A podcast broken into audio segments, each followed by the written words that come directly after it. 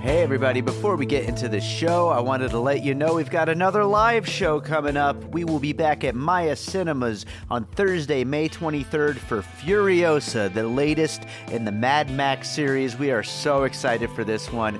Joining me to talk about it, we've got Sam Novak, Shahab Zargari, and Tony Gonzalez. A great lineup. It's going to be an awesome movie.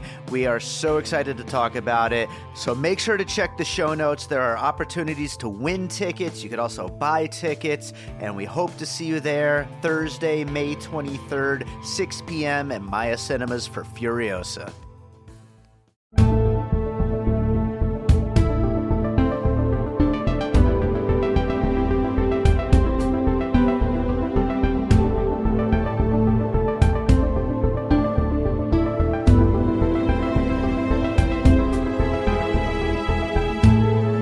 All right, welcome to another episode of Piecing It Together, the podcast where we take a look at a new movie and try to figure out what movies inspired it.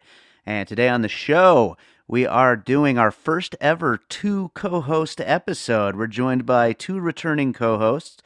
Uh, we'll get into that in a minute. Before we get into that and what the movie is, um, I would like to remind you all please make sure you are subscribed to Piecing It Together on your podcast app of choice. Also, please make sure to rate and review us if you're enjoying the show. We actually just got our 30th rating on iTunes, which is uh, really awesome. It's it's it's hard out there trying to get people to rate and review podcasts, but you know what? We really appreciate it when you do.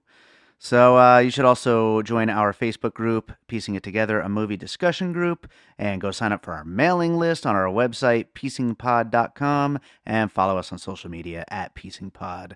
All right, now that I got all that out of the way, today is the movie Glass. This is a movie that many nerds like myself have been waiting for for 20 years. This is the sequel to M. Night Shyamalan's Unbreakable.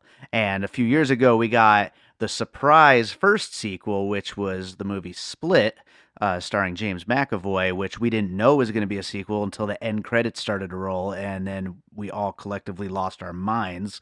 And now, just a couple years later, we're back with the full sequel that brings the characters of both those movies together and completes the story.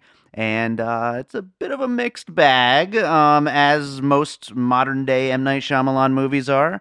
But that being said, uh, there's plenty to like about this movie. And despite its flaws, I found myself enjoying it quite a bit, and we had a lot of fun talking about it. So let's jump into the conversation with two of our returning favorite co hosts, Ryan Darty and Chad Clinton Freeman.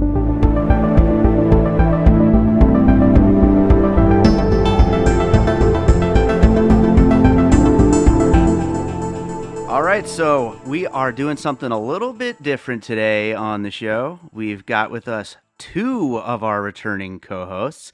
With us today is Chad Clinton Freeman and Ryan Darty. How you guys doing? Great, Good, great, good. great. This is going to be interesting, you guys. Um, Oh yeah, should be fun. Should be fun. I, I was thinking, um, you know, th- this it it could get a little messy with all of us, uh, you know, jumping in with our puzzle pieces and everything, but it's probably not going to be more messy than glass. So uh, we, we should, it should work out one way or another. So I, I do want to Um, say right off the bat, this is like a really good movie to be doing this sort of crossover episode with. Um, Yeah. Because like uh, Glass and Unbreakable and Split, they're all about like different sides of the same coin. Um, And I especially uh, anyone who's a member of our uh, Piecing It Together podcast discussion group, which you should totally join. Uh, Chad and I both start a lot of conversations on there, um, and in particular, like I I think Chad and I like a lot of the same things in a general sense, and then once you get down to the specifics. We have very different tastes, but like they Yeah. all still kind of come from the same root of interests and appreciations. And then Dave, you tend to like frequently kind of be in the middle of that. Uh, so Yeah. I think that like for a movie like this, it's like perfect to bring us all together of liking different things, disliking different things, and just kind of like fully covering it and getting to do a crossover about what 14 months in the making. Podcast's been going on for a little over a year now, something like that. no, no, not quite. A year will Oh, be really? March. So Oh, yeah, we wow, are just okay. before the year mark. Oh, Yeah, okay. So yeah. 11 months in the making then, or by the Yes, time this that's airs. right. yeah, so I, I do think this is going to be fun, and um, yeah. you know, it, it's it's definitely a movie that even uh, aside from just us, I mean, opinions are just all over the yeah. park mm-hmm. with this one. Exactly. So it's going to be interesting to see where we all come in on these things. Um, I'm expecting a relatively long conversation here, so I think we should kind of just jump right in, and then we'll right. be getting to various other notes and thoughts as we go through it. Um, which one of you guys? You guys want to fight for it or something? A big superhero fight? Who wants to go first? um, well, so I've got one that isn't so much a puzzle piece, but is something I would like to talk about and get out of the way. Um, okay. So I'll jump in with that, and then you or Chad can jump in with like a real puzzle piece, um, okay. which is. Based on what I was thinking about this movie and how I feel about it, the number one thing I've been thinking of, and uh, Dave, I know your opinions on this movie, but is uh, The Last Jedi uh, the Star Wars movie that came out recently, because there are a okay. lot of very legitimate reasons to dislike The Last Jedi. But anyone who does like The Last Jedi will write off your disliking it as being like, oh well, you just didn't like who like Luke turned out to be, or like, oh, you didn't like like this thing like all about like oh you didn't like it because it didn't satisfy your expectations it's like no i didn't fucking like it because it was a bad movie like totally different reasons and glass I feel like everyone I've talked to so far, when I'm like, I don't like it, they're like, oh, you probably just didn't like it because it didn't end in like a cool fight scene. And it's like, well, like, yeah, that would have been nice, but that's not why I didn't like it. Or like, oh, you didn't like it because like Bruce Willis just like didn't turn into like this like super god king. And it's like, well, that's not what I wanted either. Like, I have legitimate reasons for not having been a fan of this movie, but because of the way it's so built around like subverting expectations and stuff like that, I feel like it's impossible to to say you like this movie and have someone objectively listen to why you didn't like it. Uh, I think that's a really like interesting point. Jedi. Yeah, that's an interesting point. You know, just really impromptu, really quick before we continue. Uh, let's go Ryan first. Last Jedi or Glass? What did you like more? Oh, uh, Glass. Okay. Um, what about um, Chad? What do you like more? Glass. Okay, there we go. Um, I, I, like, I like Last Jedi, Jedi more, and I, I don't like Star Wars, and I like Last Jedi more. Well, Last Jedi has scenes I would rather watch. Like there, like the problem with Glass for me is there's not a single moment in Glass that even the best parts of it. There was at least like a dozen things that I hated that were happening at any given point, um, which is more due to the fact that I'm very set up for failure and that I love the stories M Night Shyamalan tells, but I don't like his directing or his cinematography or his dialogue or the performance that he coaches out of his actors. so, so like you like the I, opening so, credit sequences. So yes, he likes, so, so, take it with a huge grain of he salt. He likes the idea that, of M Night, but he doesn't yes, really like. That's it. actually so true. Man.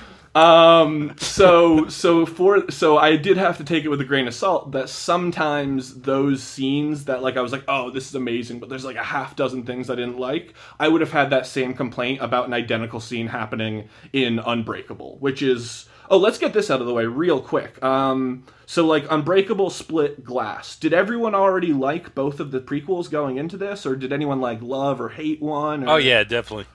Okay. Yeah, I I, I uh, loved Unbreakable, and uh, I guess I'd say I pretty much loved uh, Split as well. Yeah, I, am in the same boat. And I loved yeah. Unbreakable. I liked Split. I, I liked Split. I didn't love it, but it was good. Um, Unbreakable is probably one of my top 20 favorite movies. I mean, I, I would agree with that. It's it's on my list for sure. Um, and then like Split, like it's hard for me to say because like if anyone else besides James McAvoy played that role, it probably would have been terrible. Like so oh, yeah. much of the heavy lifting of that movie is done by him.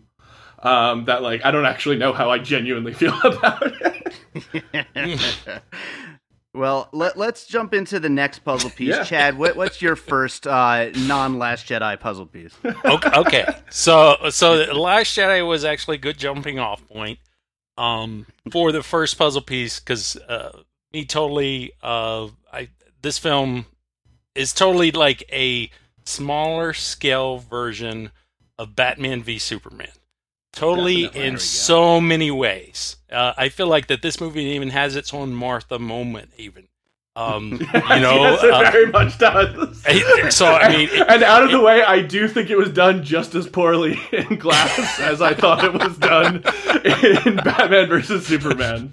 So don't Um, say that I unfairly hate on DC. but I mean, uh, seriously though, th- this is very much. Uh, uh, this is the thing I didn't like about this movie is that it very much, and, and I know this is this is very much how M Night operates, but it's mm-hmm. it so tells you what's going to happen, and then tells you what happened, and then explains what happened as well. It's like. yeah. Oh, we're really, really subverting comic books, and it's like, well, I mean, Batman, Batman v Superman did that in a way where it pissed so many people off, like Last Jedi, and didn't tell you that it was doing it. And I think in a lot of ways, people didn't even realize that that's why they hated it.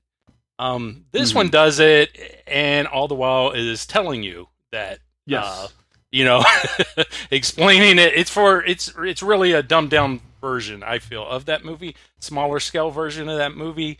Uh, I mean, seriously, in so many ways, because uh, Glass himself, he he's you know Lex Luthor, and uh, this kind of also gets into Suicide Squad a bit as well. So it's almost like what DC's been doing um, Yeah. in the whole Zack Snyder era, uh, like kind of crammed into to one movie.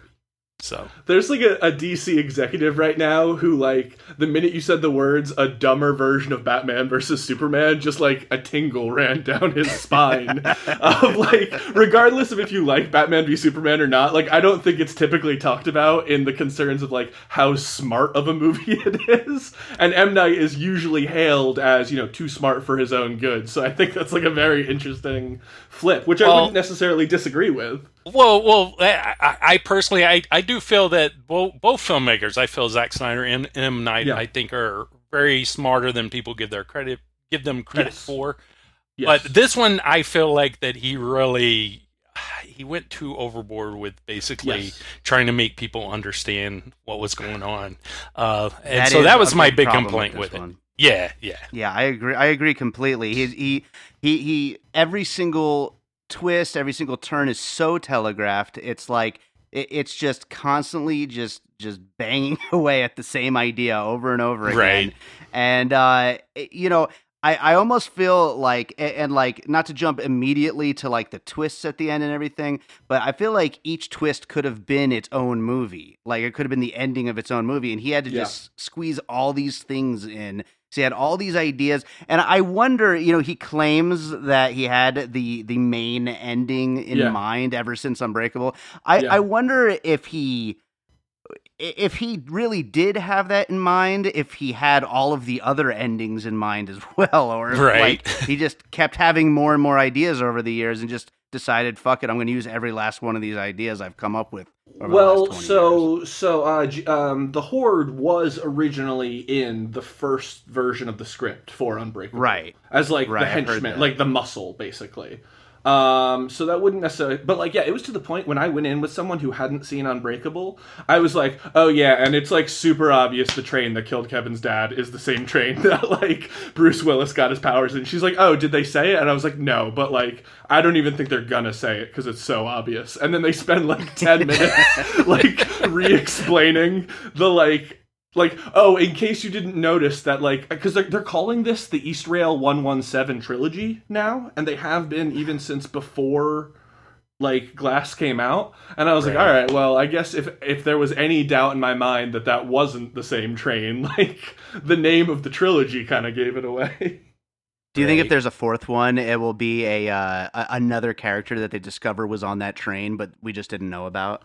Well a lot of people went into this movie thinking that the girl was going to get superpowers based on the end of Oh, I thought that too. That's what I Absolutely, thought too. that. I mean, it, it- but of course, see, that's the thing. Um, Anya Taylor Joy, her character is Wonder Woman. If you Is think about. Batman v Superman, Wonder Woman didn't do a lot in it. So, see, yeah Um, yeah, yeah um it's. I, I will say, uh, Dave, specifically in response to your like, did he throw a bunch of things in? Um, there's one line which I hate and think single-handedly saved a lot of the shitty stuff at the ending of the movie. Is like when Mm-hmm. when Samuel L. Jackson is dying and he goes, "No, no, no, this was just another origin story," and he kind Right, of right. a- and and that was like a throwback to um, original Unbreakable, how you kind of didn't necessarily realize it was a superhero origin story the entire time. You thought it was going to like end in this big climax, but it just kind of ends by introducing the villain. Um, this sort of doubles down on that and does it on a grander scale. So I do actually think that like and I don't mean this as a compliment, he did intend to do everything he did in the ending of the movie. like like that was all his own volition. Yeah, right. uh, so, uh, Dave, I don't know if you have a puzzle piece or you're going to jump in next, but I do have one that piggybacks really well off of um, what Chad was saying with. Okay, well, mine does. Mine does too, but I'll let Oh, you okay. go first. Yeah, why don't, you, why don't you go ahead with yours? So I'm gonna get this one out of the way, and this is the one that I warned you about as like an example of how I didn't like this movie very much. Um, Scream Three, specifically. okay, bear with me. There aren't a lot of most meta movies don't get sequels to begin with, and there's not a lot of so there's not a lot to draw from in terms of like sequels to movies that are built around their meta. But Scream 1 very much was characters knew they were in a slasher and referenced it, while at the same time being a very, very good slasher and kind of taking the piss out of some of the tropes. Um, and, and in my opinion, it worked really well. I think I think Scream One is an amazing satire and an amazing slasher. It works on both levels, uh, and Unbreakable sort of does too. But then by the time you get to Scream Three, there's like I don't know if you guys have seen it, but I'll, I'll spoil it for you know spoiler alert. Twenty years later, Jamie Kennedy's character dies and records a video recording, being like, mm-hmm. "Yo, just so you guys know, here's what to expect in this movie." Right, right. And like he completely lays it down in a way that feels so much less organic than in the first movie, and also is like very clearly being like. Do you get what we're doing? We're deconstructing the genre. Um, and it was like like so much of like Samuel L. Jackson's dialogue and Sarah Paulson's dialogue felt to me like Jamie Kennedy as a you know from the beyond VHS ghost explaining like well now when you're in the third part of a superhero movie you really got to have this because you reveal the origins that somehow bring the hero closer together to the villain and just doing the same kind of thing but like with so much less nuance than Right. Unbreakable did, which I think ties in extremely well to what um to what Chad was saying about how like instead of like show don't tell or tell don't tell, like in this one, like M Night Shyamalan was just doing tell and then tell again. Like yes. he completely Absolutely. uh, M. Night himself could be a superhero called the Deconstructor.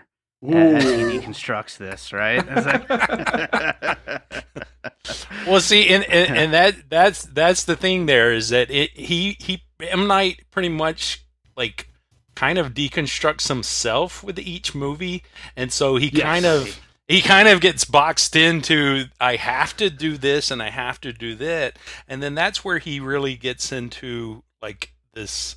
Like I feel like almost a fight with himself Yes, as a filmmaker, and then that's where like he's like, okay, so I really got to deconstruct the the comic book uh, movies, and I got to tell them how I'm doing it, and then I've got to deconstruct my own movies at the same time, and then I've got to I've got to make this tie into the Unbreakable. I mean, it's just like that was definitely the problem with this one. Is this just trying to do all of that as opposed to Yeah. just having, th- which is what was so great about uh, Split, is that Yeah. it was just a unique, weird world that he threw us into, and then all of a sudden it was like, boom, oh, this ties in. So it was so brilliant in that way.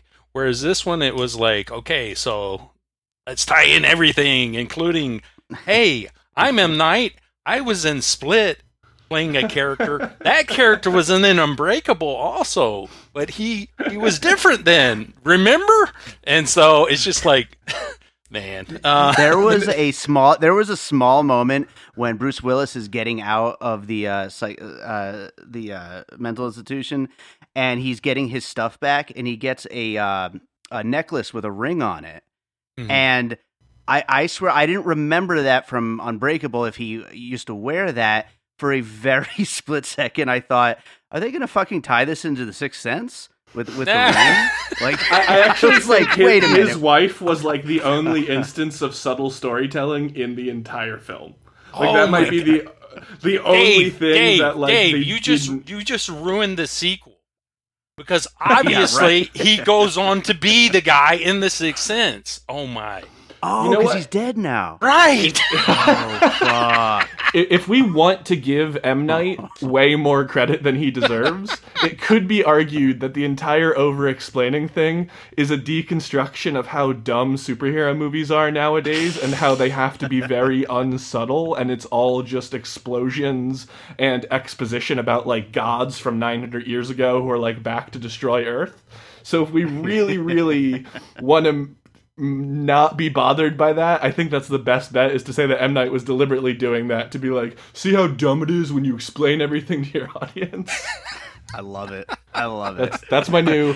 I, I was explaining to, to Chad beforehand that this entire podcast is going to be me trying to convince myself that I liked this movie. Like, Right? I'm going to be like I- I looking find- for any angle I, I find can. I'm liking it more as as I think about it. I'm liking it more, but I don't think I will ever cross over into like liking it, liking it. It's just like eh, it's it's it's all right. It's fine.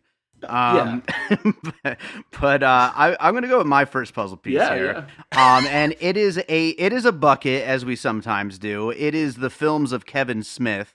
Uh, specifically, Okay, yes. Mallrats, Chasing Amy, Jay and Silent Bob Strike Back, all the movies where they go on and on about comic books and Yes. comic book movies and what it means to you know what comic books mean and what they mean to them and uh you know these characters they they never quite stop and we we've been touching on that a little bit uh in in some of the things we were talking about in the the previous puzzle pieces here but yeah it, it's just it's just a, a, a constant uh explaining to the audience of what comic books are and why you know nerds love comic books basically and uh, Kevin Smith did that really well in those movies. It was really fun, um, and I just think it's been done many, many, many, many, many times since then.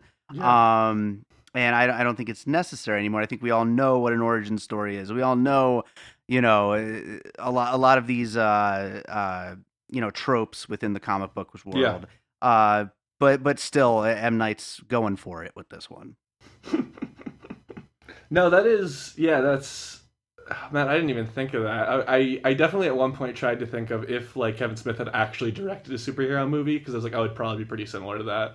Uh, and then I'll like just ev- inevitably got drawn back to the Nicolas Cage Superman that he wrote, and then I just got sad and stopped thinking about anything else in life. yeah, that that that's that's that's the sad place to go from there. You, you don't you don't you don't think anymore once you get to Nick Cage in a mullet with a Superman costume. Like that's where the thinking stops. That- It's just the best, though. It's the fucking best. Speaking of which, I, watched Kick Ass last night for the first time in years, and Oh, uh, an amazing he's, movie. He's the best. He's the best. Oh god, he's so he didn't tell anyone he was going to do that voice until he got on set. That's just a fun fact in case you weren't aware of that. He was just like, was, well, I, I think he told the director, but like especially and like the kids, they didn't get it because they didn't know who Adam West was anyway. So like, can you imagine? You just show up and you're like, oh, Nicolas Cage is the most famous actor I've ever worked with, and his first lines he goes, "Good job." Kick ass. And you're like, what? Like, so good. So good. So, Uh, so, Chad, what's your next puzzle piece? well, well, I was going to say. So you brought up Kick-Ass. Is it is it not a puzzle piece here though? You just throwing it out there. hey, you could use it. You could. No, use no, it no, if no, no. I, I, I, I hadn't seen it in years either. I, I, I can't recall. Um, I, I debated doing it, but I very distinctly remember a review I read once, and um, that like talks about like Kick-Ass had the unfortunate distinction of kind of being the first movie to take the piss out of superhero movies right after taking the piss out of superhero movies had already become a trope.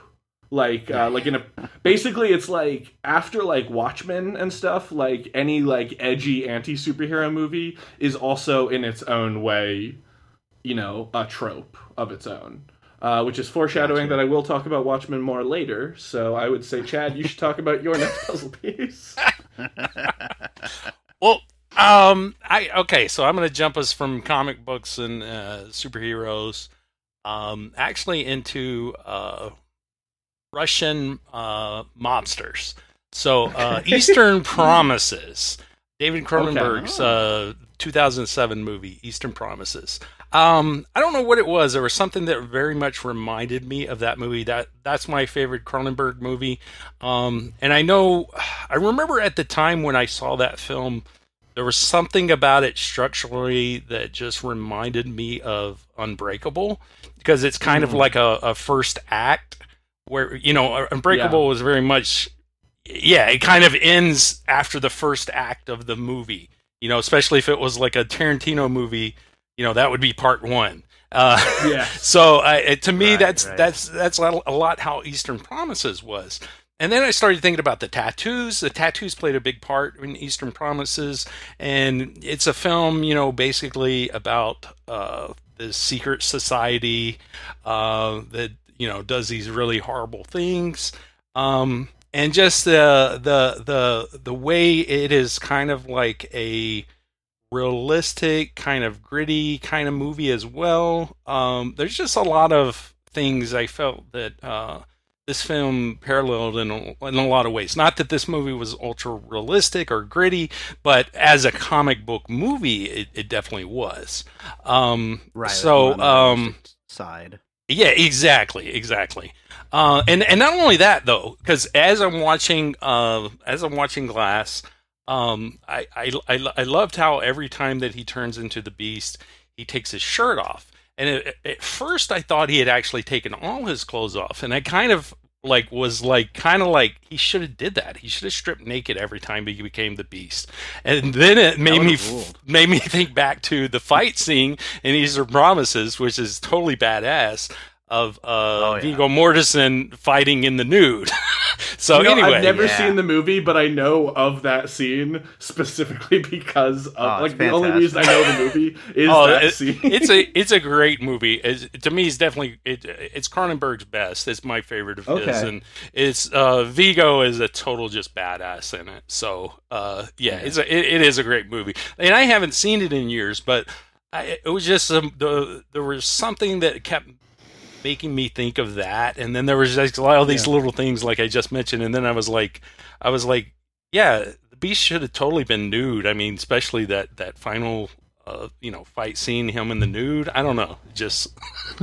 of course, M Night. M Night's not the kind to go there. So like, um, just uh, like riding that Deadpool wave of trying to make every mo- like the opposite of what most superhero movies do. Like, try how can we make this R somehow? Quick, James McAvoy, yeah. take off all of your James clothes. James McAvoy's dick. No, okay, no, no, no. But the other reason it'd be terrible is every time he's the Beast, he's hanging upside down. Right. So I don't know oh, that nice. I want to see naked James McAvoy hanging from the ceiling like a grotesque Ozzy Osbourne or something like that, like just pouncing. I think I want to see that. I want to see it, but as a very different movie. Like, like I, I don't want Samuel L. Jackson wearing purple suits in that movie, or really anything besides just naked upside down James McAvoy. Different film altogether. So Ryan, what's your next puzzle piece? All right, well, if we're talking about super movies that superhero movies that have people's dicks in it, let's go with Watchmen since I foreshadowed right. it. So I do. Is there? Are, there's got to be penises. In, oh right, right, right. Yeah, Doctor Manhattan. What the fuck am I thinking? Yes, yes. Um, like that wasn't even what I was getting at at first. I just assumed oh, that like in oh, the, that...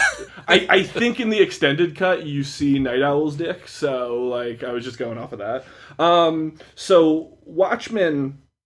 In, in, a couple different ways. Um, so first of all, I, I do still definitely think that Watchmen is the single best deconstruction of the superhero genre. And a lot of that comes down to the fact that Watchmen the comic is such an amazing deconstruction of the genre as well. And Zack Snyder is like really, really good at like closely adapting material. So I think, you know, that movie said a lot of what needs to be said about like, yo, it'd kind of be really weird if super like like if our world was mostly the same but superheroes were real like it, it they'd be pretty fucking weird like and nothing else has really fully captured that besides you know Watchmen. And and the other thing is I think a lot about how Watchmen has a lot of flaws, but there's really I don't think there's any way it could do a better job of what it was trying to do. And I've been sitting thinking around about like with Glass? Like, what would I change about it? And besides the stuff like I, I had problems with the pacing and the editing, like for the story it was trying to tell, it probably did the best version it could of that story. Like, you know, the execution could have been better. Um, but so I just feel like they're like I never thought I'd call Watchmen the more successful version of anything else. Um, and like like I I love I love Watchmen, but like anyone who hates it, I don't blame them at all for it. Um, and I feel like I'm on the opposite side of that with like Glass. Um, Chad, Chad, do, do you like fan, Watchmen? right? Chad, I, I- know you like. Yes, I, in general. I, I I love uh, Watchmen, uh, and I very much see uh, Watchmen as um, it's basically the original uh, Batman v Superman. Not to, to come back to the greatest movie ever, but uh, I, I definitely see uh, Batman v Superman as a version of Watchmen. Um, so so yeah, definitely. Uh, you know, uh, it was.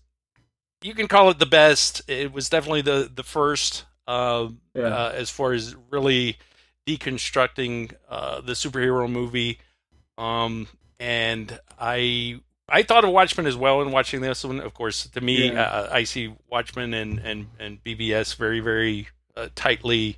Uh, yes. very much uh, I just structurally thematically there's so many so many things to it now Yes. the the thing with this one is is that it wants to be as smart as Watchmen. It wants to be as smart as Batman v Superman. Yeah. Um, but it's not as smart as it wants to be. no. Uh, so that's that's his main thing. I think that Watchmen is too smart for people, and I think Batman v Superman is too smart for people. I know most people will argue with me on that, and uh, perhaps they don't pick up on everything that I pick up on with it. But um, so yeah, I mean, totally. Uh, there's a, there's a lot of uh, similarities, um, and uh, not quite. I don't feel it connects quite as much as BVS does. Uh, but totally. I mean, I think I think that those two movies. I mean, if M Night hadn't seen those movies and used those as inspiration, I think he should go Yeah. watch those movies Watch and uh, remake this movie. So I, I yeah, would they, they have say- similar goals, all three of them. Really similar goals, and just not the right approach. Really. I, I would say the the biggest difference, um, and maybe this is why you think it doesn't connect to as Unbreakable as much, but which uh, or to Glass as much, but why I actually think it does more is um, is specifically I feel like um, Batman v Superman is kind of more of a deconstruction of the people, whereas Watchmen is more of a deconstruction of um, of the tropes themselves. Mm. Like like Gotcha. like uh, Batman v Superman, you know, takes the the really rich concept of the fact of like uh, Superman is like a Christ-like figure and like the cult-like worship around him, which is a thing that like a movie hadn't explored before. Um, but to me, that's very much a like, well, what if we focused on Superman in a vacuum? How would the world effect. And then I think like Batman v Superman is kind of a he did that to Batman, he did that to Superman, and now those worlds are colliding. Whereas Watchmen to me is a little more how would the world as a whole change or like be impacted by all these things. And I think that's kind of not fair to do the comparison because Watchmen is so much more closely entwined with like alternate reality politics and the alternate history timeline and stuff like that. But like, you know, um, Glass was very much trying to be like, here's a trope. Let's have a character say that trope out loud, and then the opposite happens. Haha, isn't that smart? like, right. Poor M Night Shyamalan. That's all I could come up with. I think. Oh man. I I will admit Um, the one really quick. The, the one thing that um, so I, I am curious with you guys. Did did you guys call it that he wasn't going to make it to the tower for the fight? That it was going to end before that? Did you guys both think that was pretty obviously telegraphed, or did you actually expect them to fight on the rooftop?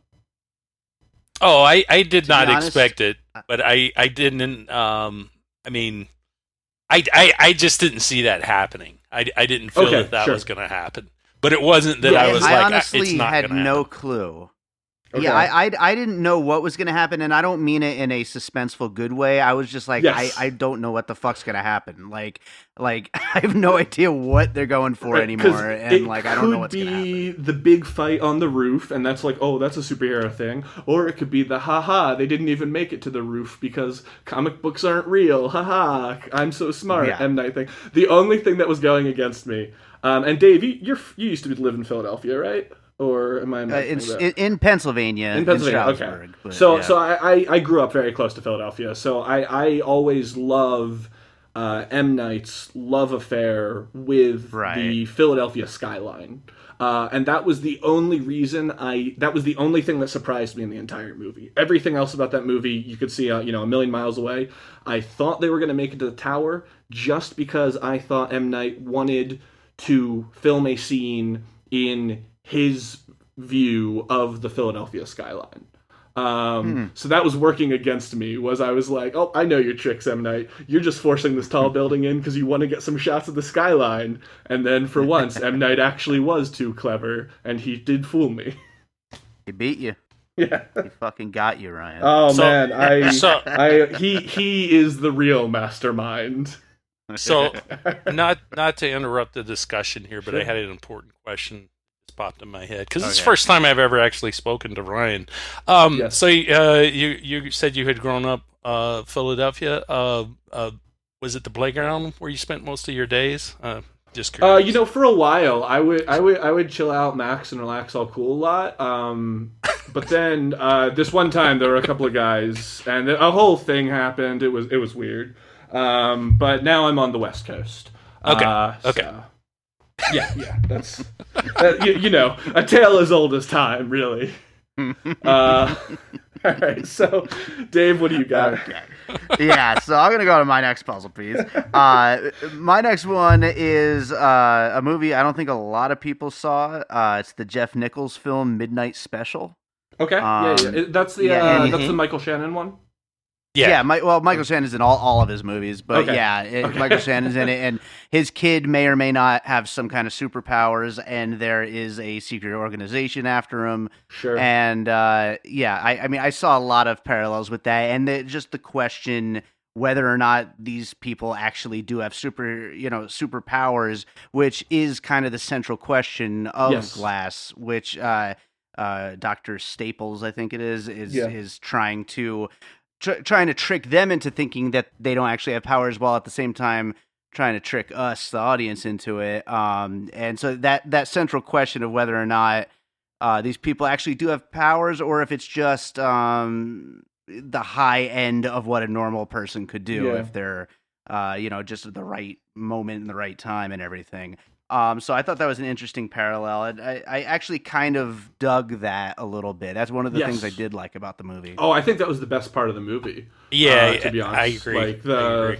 I, I, I would say honestly one of the best scenes, and this is this ties back to my favorite stuff about Unbreakable too, um, is that um, so much of the movie is about people who just desperately need something to believe in. Uh, and I think the best right. scene, the best scene in Unbreakable uh, one is probably the uh, um, Samuel L. Jackson limping his way down the stairs, uh, trying to see if uh, Bruce Willis's powers are real or not. Um, and he's like, and like you know he's gonna fall down the stairs and break every bone in his body, but like he just so desperately needs to know, like, is is there something bigger out there? And likewise, I think actually the best scene in this movie was when Kevin started doubting his own powers. When the other personalities, like when Patricia was like, what if I am crazy and just really strong? Um, and, and and I was like, you know, I, I kind of figured that like, you know, um, Bruce Willis would maybe buy into it a little, but that like Kevin would 100% be like, no, I'm superpowered.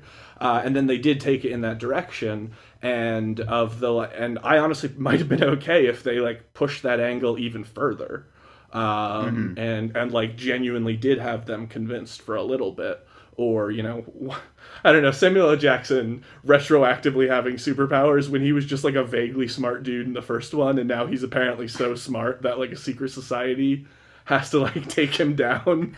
A bit of power creep there, but I, I love that he uh he he was like the master hacker coder guy, like like straight out of like hackers or something from the 90s. oh, M, M Night knew That- that, that was, was- that stupid was when he did funny. it. There's there's Yeah. not a doubt in my mind that like like he was like I, I I that's the one thing I would give him credit for, where he's probably like, well, it's kind of unreasonable that Lex Luthor is good at everything too, huh? It's like yeah, but that doesn't mean it's also not shitty when it happens in a Superman movie. like, I hate these Oh, movies that can just use genre and homage as a defense for when they do things bad.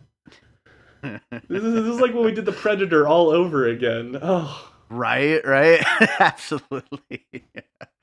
um, so I think we're up to Chad, right? Yeah, What's we're up to Chad's Chad. next puzzle? Well, piece? the the the one you brought up, Midnight Special, which uh, I didn't even think about that one. Um, I wasn't a big fan of that movie though, but I I I, Mhm. I um totally uh, was digging what you were saying and how that tied into it, and I thought of a couple of um, smaller. Um, uh, probably even indie uh, scale uh, superhero films uh, that came out. Um, let's see, uh, I believe 2006 was uh, the one called Special with Michael Rapaport. Um, I don't know if either of y'all seen that.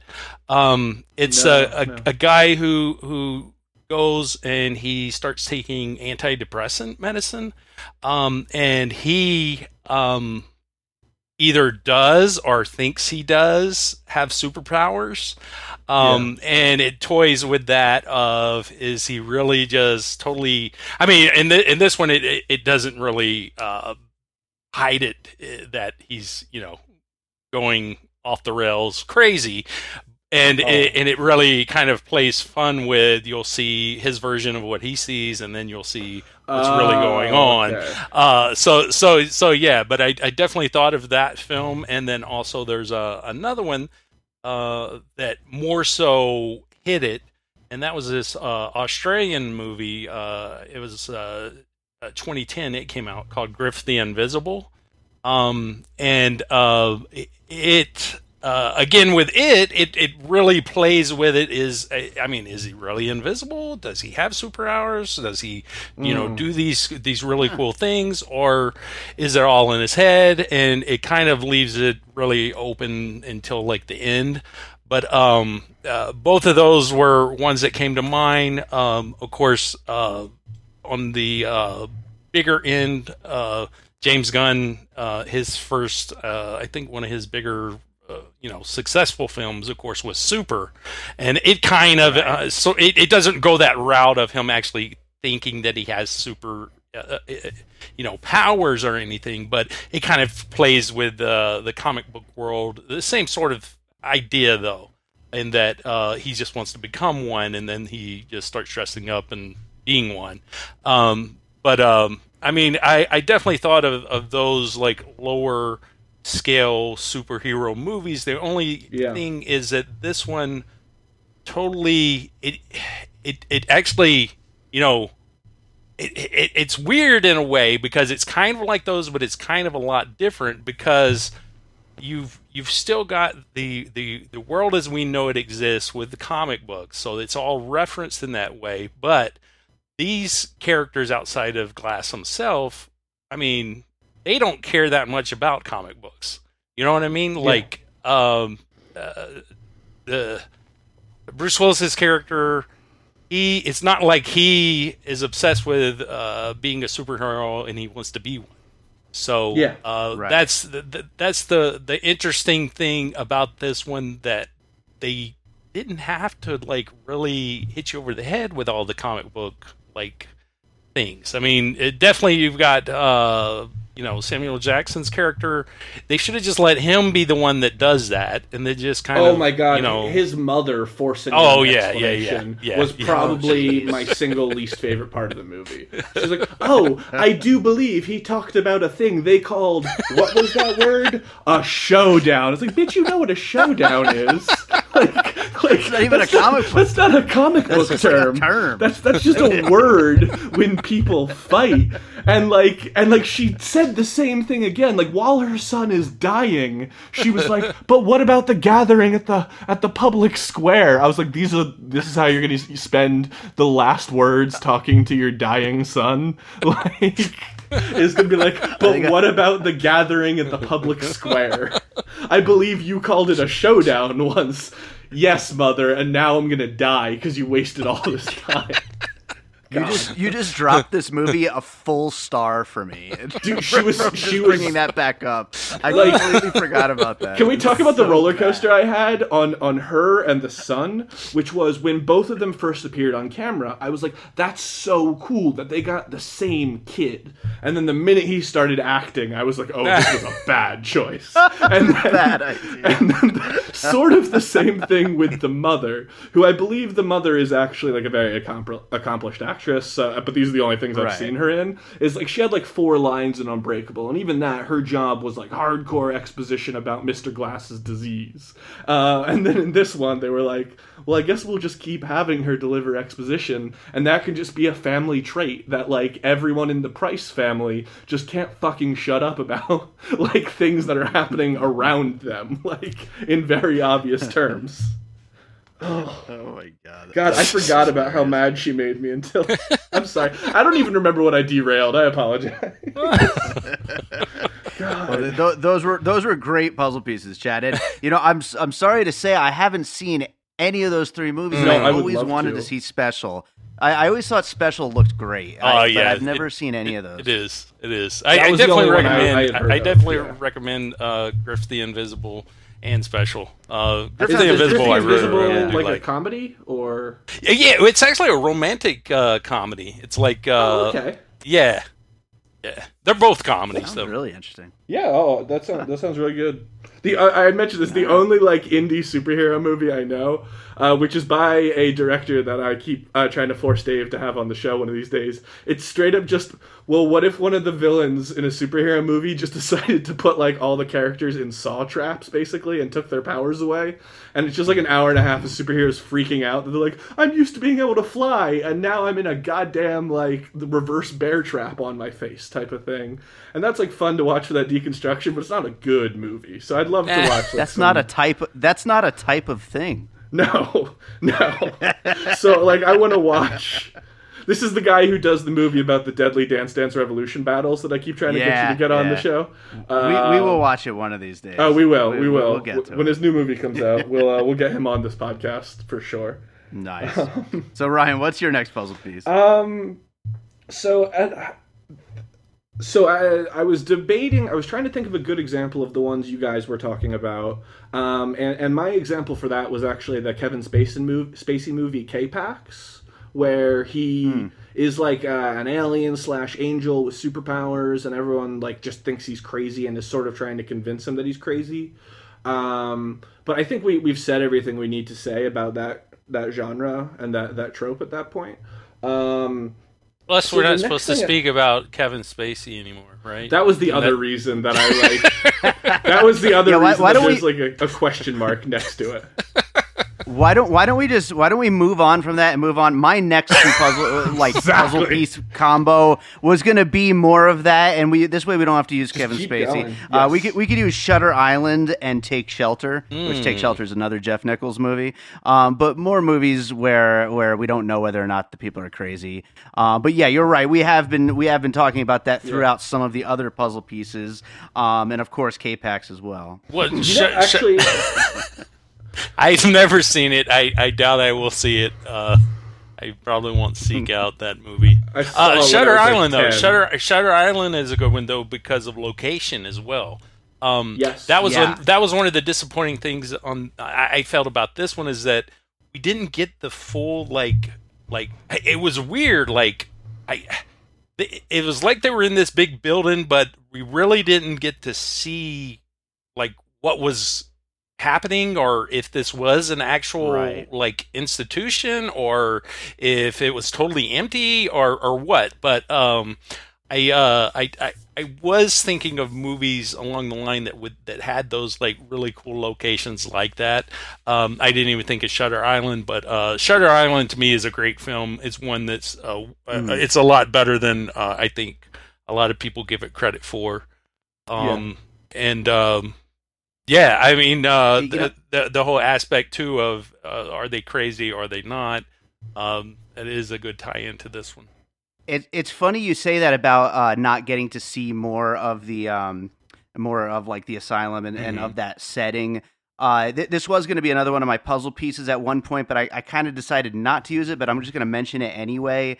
Uh, a cure for wellness. Yes. Mm. Um, Okay. But but again, they they never really get there, and that's why I was going to pull it off my list Right. Did, uh, did we do because they never really on end up showing uh, on that movie. No, yeah, we okay. It was didn't. just you Uh, and me shit talking a bunch on like Facebook. Yeah, I think we just talked Okay. about it a bunch. Yeah, because I know I know we pre-podcast. shat on that movie a lot, but I couldn't Well, remember yes, if we it was did. recorded or not. Well, and, and and that's a that's a good one because I definitely think that uh, a puzzle piece for that movie is uh, Shutter Island. So Oh, 100%. I mean, it's, Sure, it's- absolutely. it, it's basically Absolutely. uh, you know, you know, kind of like Shutter Island Part Two in a way.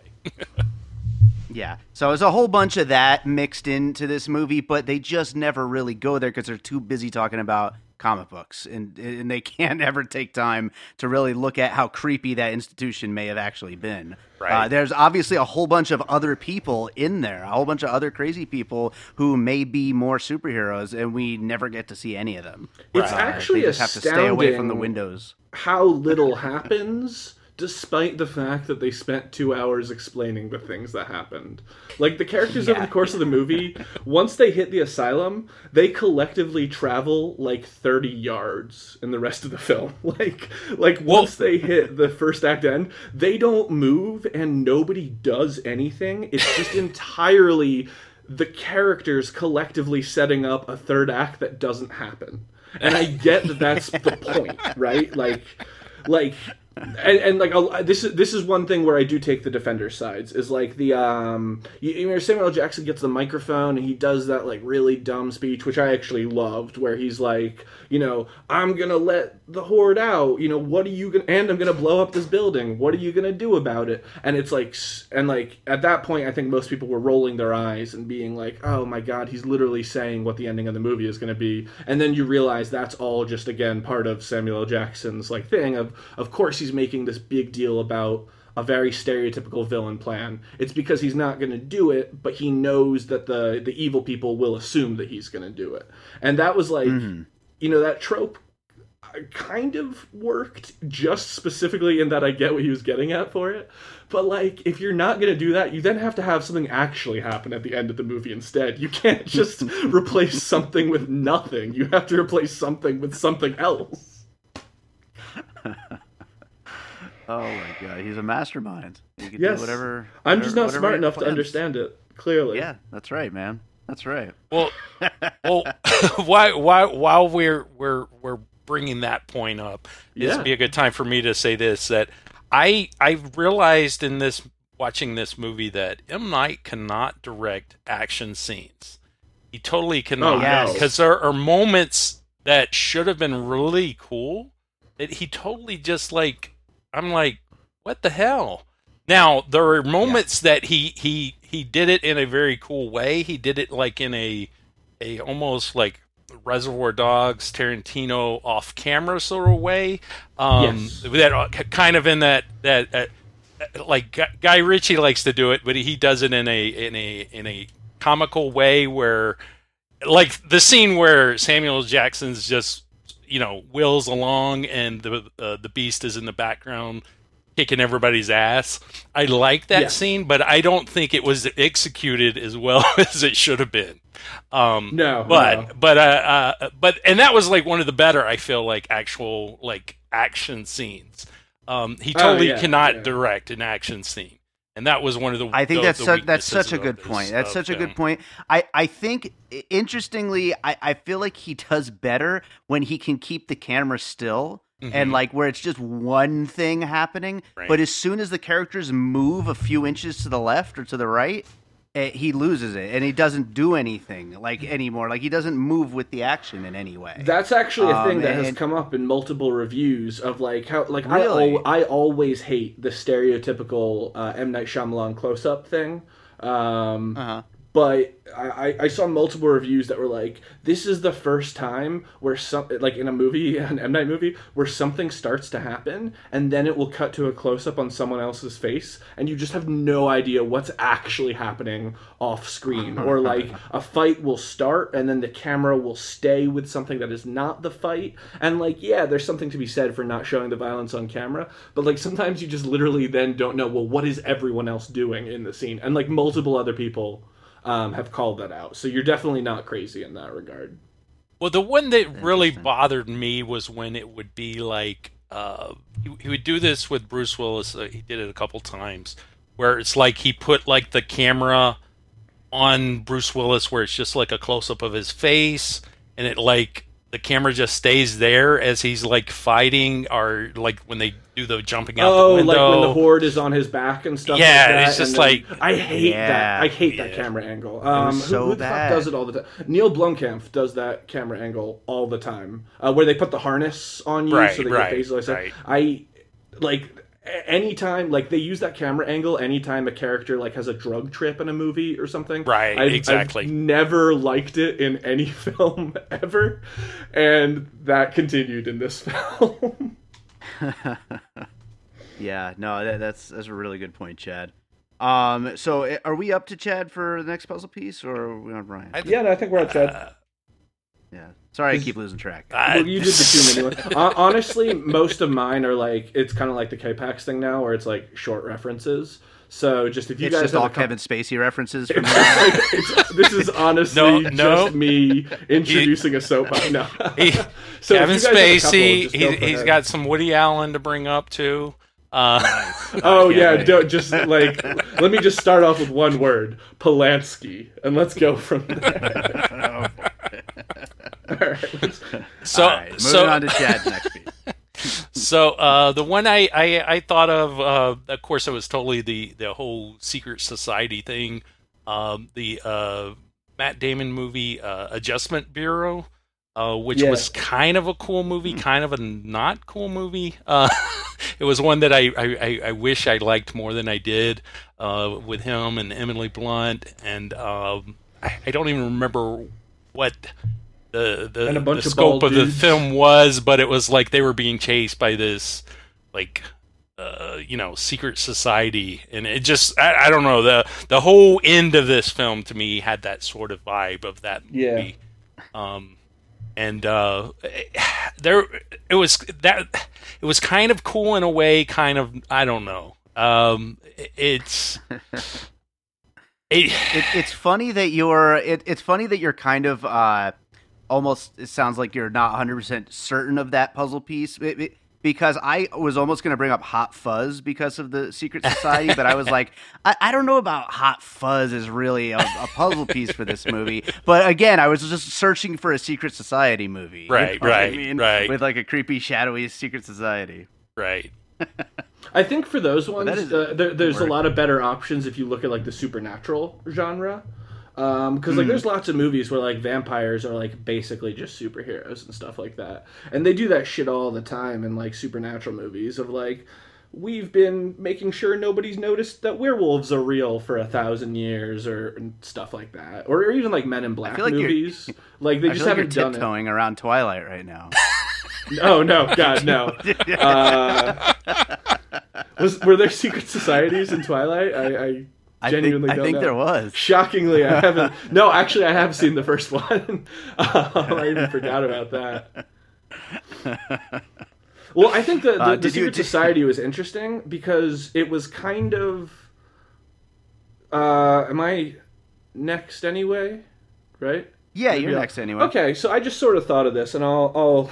Okay, so here we go. I finally got to think of one on the spot to talk about, um, which nice. is The Dark Knight Rises specifically for the fact, and and uh, I'm ashamed to admit this, but Dark Knight Rises is actually probably my favorite of the three Christopher Nolan Batman movies. Which I'm aware I'm the only hmm. person in the universe who has that opinion. I, am with you there. I'm with you there. Oh, sorry, was oh that Chad God, or David? Both on my podcast right now. oh, thank God. Um, so, but specifically for the reason of Dark Knight Rises is largely just a beat for beat remake of um, of uh, Unbreak. Uh, sorry, of uh, Batman Begins, but it turns everything up to eleven and says like, well, what if the twist was that the twist was happening to the twist? That sentence will make sense in a minute, I promise. Which is. Glass kind of did the same thing, where it took all the same things that happened in Unbreakable, even though I do think it was more of a split sequel than an Unbreakable sequel. Every time it tied Unbreakable into something, it would do the exact same thing it did from Unbreakable, but take it to the next level. Like, Hmm. In Unbreakable, you discover that Samuel L. Jackson has secretly been manipulating things the entire time. And you discover that by he deliberately takes his glove off and he shakes Bruce Willis's hand and he goes like, "Hey, I need to fill you in on the bigger picture here." You know, just so you know I'm actually the bad guy. And then they do the exact same goddamn thing at the end of this one, except right. a million times worse, where like they try I get what they're trying to go for of like she takes her glove off and she's like you need to know and for Samuel L. Jackson when he did it it was kind of gloating and when she did it it was kind of an apology but it was the same action and then it fills you in on again like at this point David Dunn knows, oh, he's uh, Samuel L. Jackson is the mastermind behind all this, and then she puts her hand out, and it's like, haha, there was a group of secret masterminds who were behind like working against the other mastermind or so on and so forth. And it very much kind of did remind me of like the League of Shadows, Dark Knight Rises kind of thing of, oh, we're fighting that same kind of group of bad guys that like Ra's al Ghul was in Batman Begins, except now there's a whole secret society that's like kind of working against people from time to time. And we're just going to take it all to 11 and steal the exact same things we did in Batman Begins, but do them worse. And Glass did a lot of things that Unbreakable did. but worse and turned up to I think 11. That, I think that's a really that's a really great observation because you're right. It, it they, they were like almost remakes of the the first one of their trilogy and just making it crazier. Oh, like, it's very it much like if you if you watch Star Wars Return of the Sith, that's the third one, right? That's the that's that's the one that ends with Anakin Revenge. and Obi Wan fighting each other. Okay, cool. So there's like a lot of stuff in that movie that is actually much more clever than it seems, and is all like throwbacks to the first one.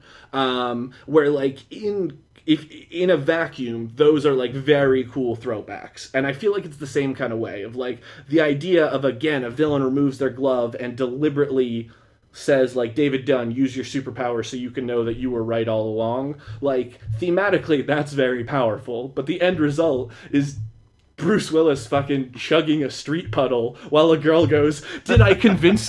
oh my god, that was so bad. She was like, Did I almost trick you? Did I almost have you believe? It's like, bitch, he's dying. Like, what is it with people in this parking lot, like, not like like they're all just talking about stupid things to people who are dying. Like like her last words are like, haha, did I fool you? It's like almost like M. Night had to be like, hey audience, did I get you? Huh?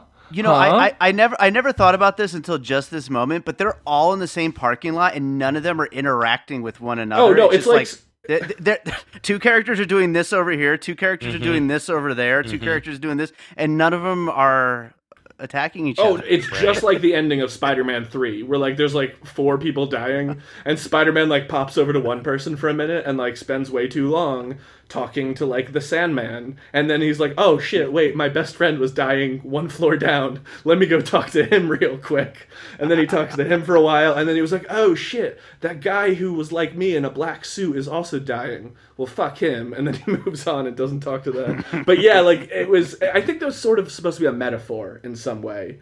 Um, the whole like they're all right next to each other, but they don't interact at all. But again, it just didn't stick the landing. None of this would be stop the land. Well, and, and here's the oh. funny thing because you you both had said that y'all felt this was more of Split Two than it was like Unbreakable Two. But me, sure. I felt like it was too much Unbreakable. That was one of my complaints, and and that's exactly what you're talking about. You know, of how this is kind of like a remake of Unbreakable in many ways, or at least it is, in the fact that um, you know, uh, like I had said before about how Unbreakable is a, a first act movie, yes. and you're getting to like, okay, now the movie's starting w- once the movie's actually ending, and that's kind of like yes. what this one did as well. Uh, so for me, it, this one was too too much unbreakable, or too much trying to, I guess, recapture what he did with Unbreakable, as opposed to, like I said, with with with Split, it was like, you know, weird, creepy world, and you're not, and it does didn't have to fit anywhere, and then Yes. it fits it in at the end. And so I think maybe this one that maybe that's the big problem is that there's almost like a, a you know an identity crisis with the film itself. Yeah. Of No, uh, I, I think you're totally right. I, I think thematically and tonally, it's much more unbreakable than Split. I think the reason I still walked away thinking it was more of a Split sequel was it still felt to me, and I don't think this this necessarily worked. Was I think what he was trying to go for was Unbreakable tells the story of Bruce Willis, Split tells the story of James McAvoy, and Glass tells the story of Samuel L. Jackson. But I still feel like the story that we watched was still very much the story of James McAvoy's character. yeah, yeah. Like That's exactly what I was gonna say. Is I've almost kind of come alo- come around to what you're saying, Chad. But I, I I still feel like this movie is majority McAvoy, Right. and that that's why I felt like it was more of a split sequel. Um, but you, Yeah, you're right. it's more of a Kevin Wendell saying, though. Crumb sequel than it is a Split sequel. I think would be a pretty good way to put it. Right. Like, Yeah, that's a good way to put it. Yeah, but uh, yeah, no, you're absolutely right though. It, it, after after I initially said that it's just straight up a split sequel, I, I did start to think about the fact that yeah, I mean there really is a lot of Unbreakable in in, in the story, in the in the themes. Um, it's just on screen. I mean, we barely get any glass until like the last thirty minutes, and David Dunn really. He could practically not even be in the movie. no, he's practically he, he's like it. the Thanos for this movie almost of like right. like we're not like like he just happens to be there like and is like I'm just gonna come in and fuck things up occasionally and also we're gonna talk about him a lot like. Well, here here's the funny part though. I, I feel like this was actually Bruce Willis at his best. Like I can't remember. I mean, maybe Unbreakable, but uh, seriously, as far as because he was so low key, and I think that he could have been, you know. Uh, really amped up, and I mean, uh, pretty much Yeah. that's what we get in most Bruce Willis movies these days. Is uh, Yeah. Right, you know, right. uh, amped up Bruce Willis. So I, I appreciated it, all the performances. Actually, um, I, Yeah. I, I do uh, think that um, even though, like you're saying, I get what you're saying that it, it wasn't really David Dunn's movie. He was just kind of Sure. there. But uh, I, I, I really uh, did like the parts that uh, his character was in. Yeah, I think Yeah, I I do. wanted to see like like I, I think I was never I'm never a huge fan of like subdued, subdued Bruce Willis anyway, which is fine. I think it's just that feeds into like what I don't like about the type of performance that M Night coaches out of his actors. Uh, but he's definitely nailing what he's trying to do. I think I and and I feel like this is going to be a lot like when people with Last Jedi is like, oh well, Luke should have been like a crazy awesome hero. I wanted to see like a broken David Dunn. Like I wanted to see him like battered and defeated and like questioning himself the same way that like Samuel L. Jackson had been questioning himself and questioning Bruce Willis the entire time. And instead, we just kind of and, and I think this was still you know deliberately what what uh, M Night Shyamalan was doing. Like David Dunn was basically just a guy who's trying to do a job. Like he just shrugs. He's like, "You got a crazy guy there. I, I gotta stop him." It's that simple. Like he doesn't need a lot of um, amped upness, like what you were saying. Right, But I really just wanted to see like a devastated Bruce Willis, like who had, and then I guess I don't know. I guess in, in my ideal version, then he would have like overcome that to stop Glass or something. I don't know. Um, Mm. You want you wanted the Dark Knight Rises too? I I wanted him to remake Avatar: The Last Airbender, and it was just good. Uh, and he calls I. I like that movie. I like that movie. You know, no. So I actually I saw that movie at a midnight screening. I had never seen the cartoon, but like all my friends were super into it, and I I, was, I must have been like a freshman in high school. Um, and that was like the first time I got to see how tangible a nerd's response can be to something they don't like. Like since then, I've seen people like cry at like video games being bad, but I'd never seen any of that then. And I just like there were people like sobbing at the midnight screening, and I was like, I didn't think it was great, but I didn't. Like, like I thought it was like a pretty straightforward bad movie, but apparently like if you like the source material, it just like stabs it repeatedly in the heart. So I have a very weird relationship with that film. But I do know that that's like the one that if you had to apologize for, I imagine that's what people would force him to apologize for. So so in moving forward, uh, another serious question: Are we going to call this M Night Rises? Is, is that going to be a good name for a class? Ooh. I think I think it's I think it's good. Well, I like because because Dave you, Dave did not like the visit, which I really like. Oh, I So, lo- I love the visit. It's it's good. So Yeah. like I've I've been on the like oh man Stella's getting her groove back train with M Night Shyamalan for about like two movies now, uh, whereas with Dave I think this is kind of just like in your mind you could have written off uh, Split as like a like a blip in the radar of like oh he happened to make something good accidentally, um, right, right. Ax- ac- Whereas like for me there's been like a bit of an upward trajectory and it sounds like Chad too as well. So no no no uh, no so this no no was no a- no no no no no. Oh, I so you like- I, you I think he only made one bad Split? movie, Lady in the Water. Eh, That was his blip. It was a bad blip. Otherwise, I, I've liked all the movies. Did you like you liked After Earth? The Will Oh yeah, one? After Earth is good too. Oh, we'll talk. Okay, interesting. I never did see After Earth. I I, I, want to see it. I feel like I might like it in like uh, sorry to say Chad, but in like a so bad it's good way. Um but but I mean I don't know that I would like it in a good way, but maybe I'd be surprised. Maybe I actually would like it like you do. I have I heard. The Happening is a lot better if you watch it as an homage to like B movies and like 70s grindhouse disaster type films.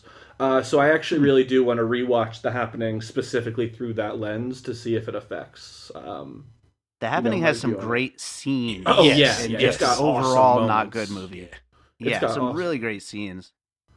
Yeah. Yeah. No, I, I'm I'm usually because because I already know there's so much I don't like about M Night. I think I give him a lot more credit because I just chalk things up as like, oh, I I I don't know. Like people turned on him around the village, I guess.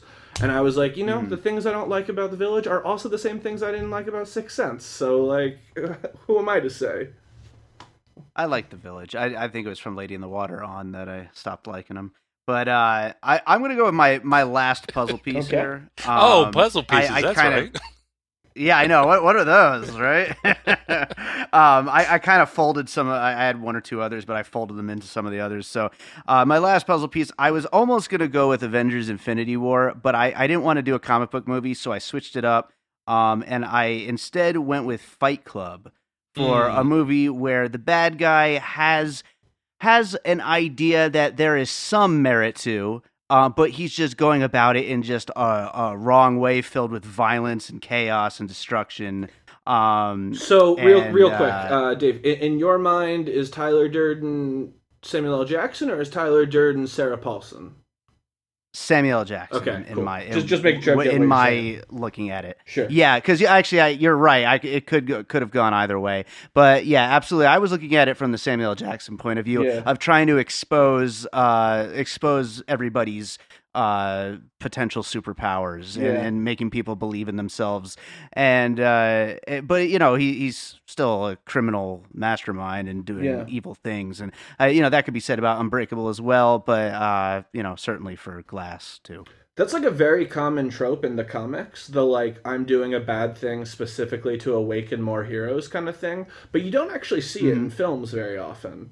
Um, and Right, I, I'm right. I'm sort of still waiting for like the first Marvel film that uses that as a plot line. I guess like there was a little bit of in uh, Amazing Spider-Man one where like the lizard was like I'm going to turn everyone else into lizard people and then we'll all be super and can regenerate. But like for the most part they haven't really done the like I'm just trying to help everyone reach the next step or whatever thing. Well, I- Bes- I think that was like- Thanos' whole thing, right? I mean, he thought he was trying to help the universe. Oh, right? specifically, I'm talking about like awakening things in people. Like the Oh, oh, wait a minute, no, that's things. entirely the plot of the first Bryan Singer X Men movie. Another person we shouldn't talk about uh, is Yeah, I, I, I, I very much thought of the X Men films, and I wasn't going to bring it up. So yeah, no, that's like entirely the whole point of the first one is he's got a machine that's going to turn everyone else into superheroes. So never mind. Like the reason no one's done it again is because like X Men had been like the first decent superhero movie in a while, so no one like wanted to touch the plot after that.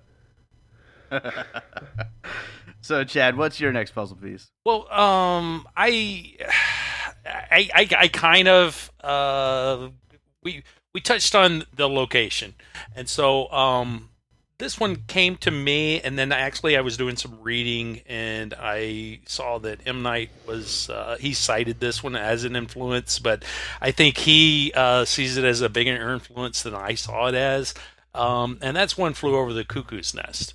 Um, and if you Oh. read, if you read uh, what he says about it, I mean, he basically says how like this movie thematically is one flew over the cuckoo's nest. I i didn't catch that but i was just thinking in in terms of location like we were uh, talking about earlier.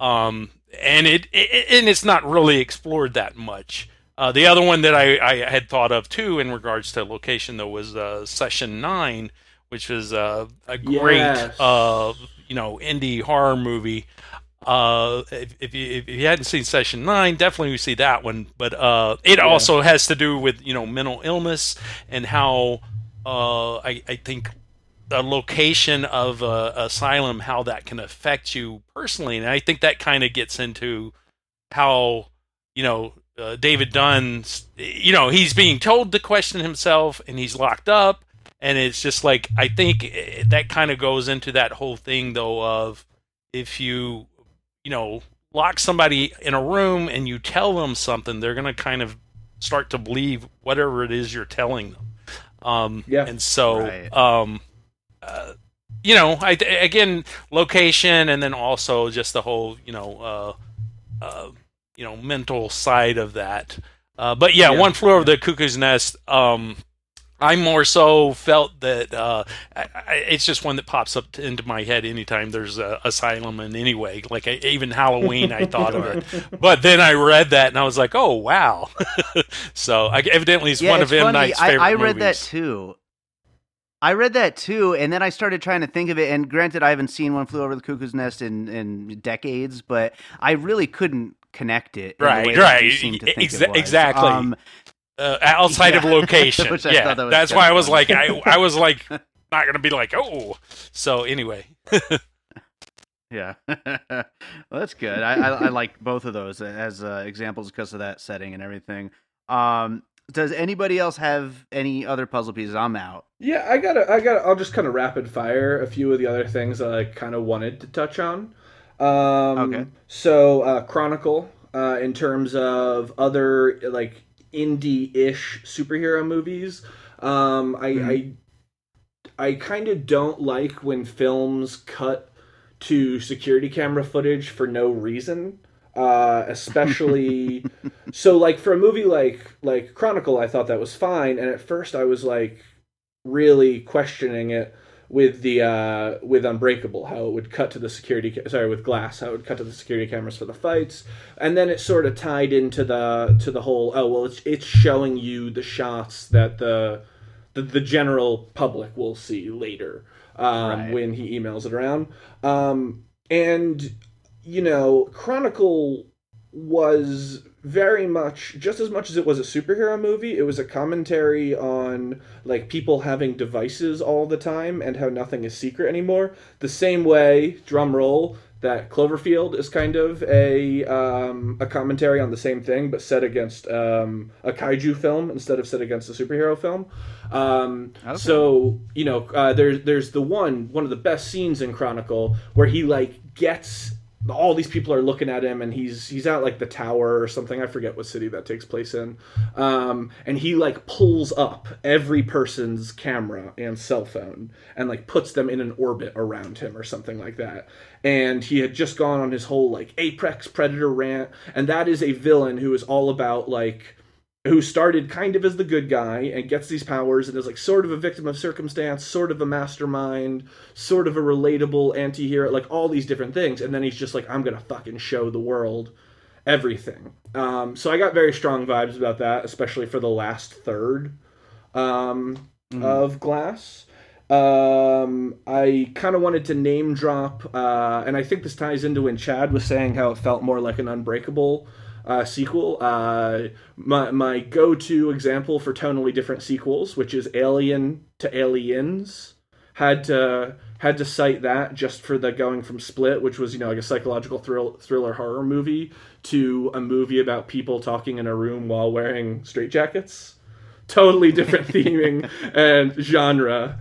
Um, and then finally, I, I know leading up to this, uh, one final plug for our podcast discussion group is we had a good chat about um, about sequels that come out like 15 years later, and like uh, repeatedly we talked about like how it pulls the characters together again and stuff like that, and um, Unbreakable to me did Glass to me did not feel like a sequel, like like a good one of those sequels that pulls the characters together. It much more to me felt like um, this is more a thing in England, but after a sitcom is canceled, a couple years later they'll do like a Christmas special episode where through like oh like just what are these characters up to nowadays? And i sort of felt like the first half of this movie was just like we were seeing that like for every person we've ever seen in this trilogy it's just like oh so what are they up to nowadays? Like and then like slowly people would kind of get pulled into the um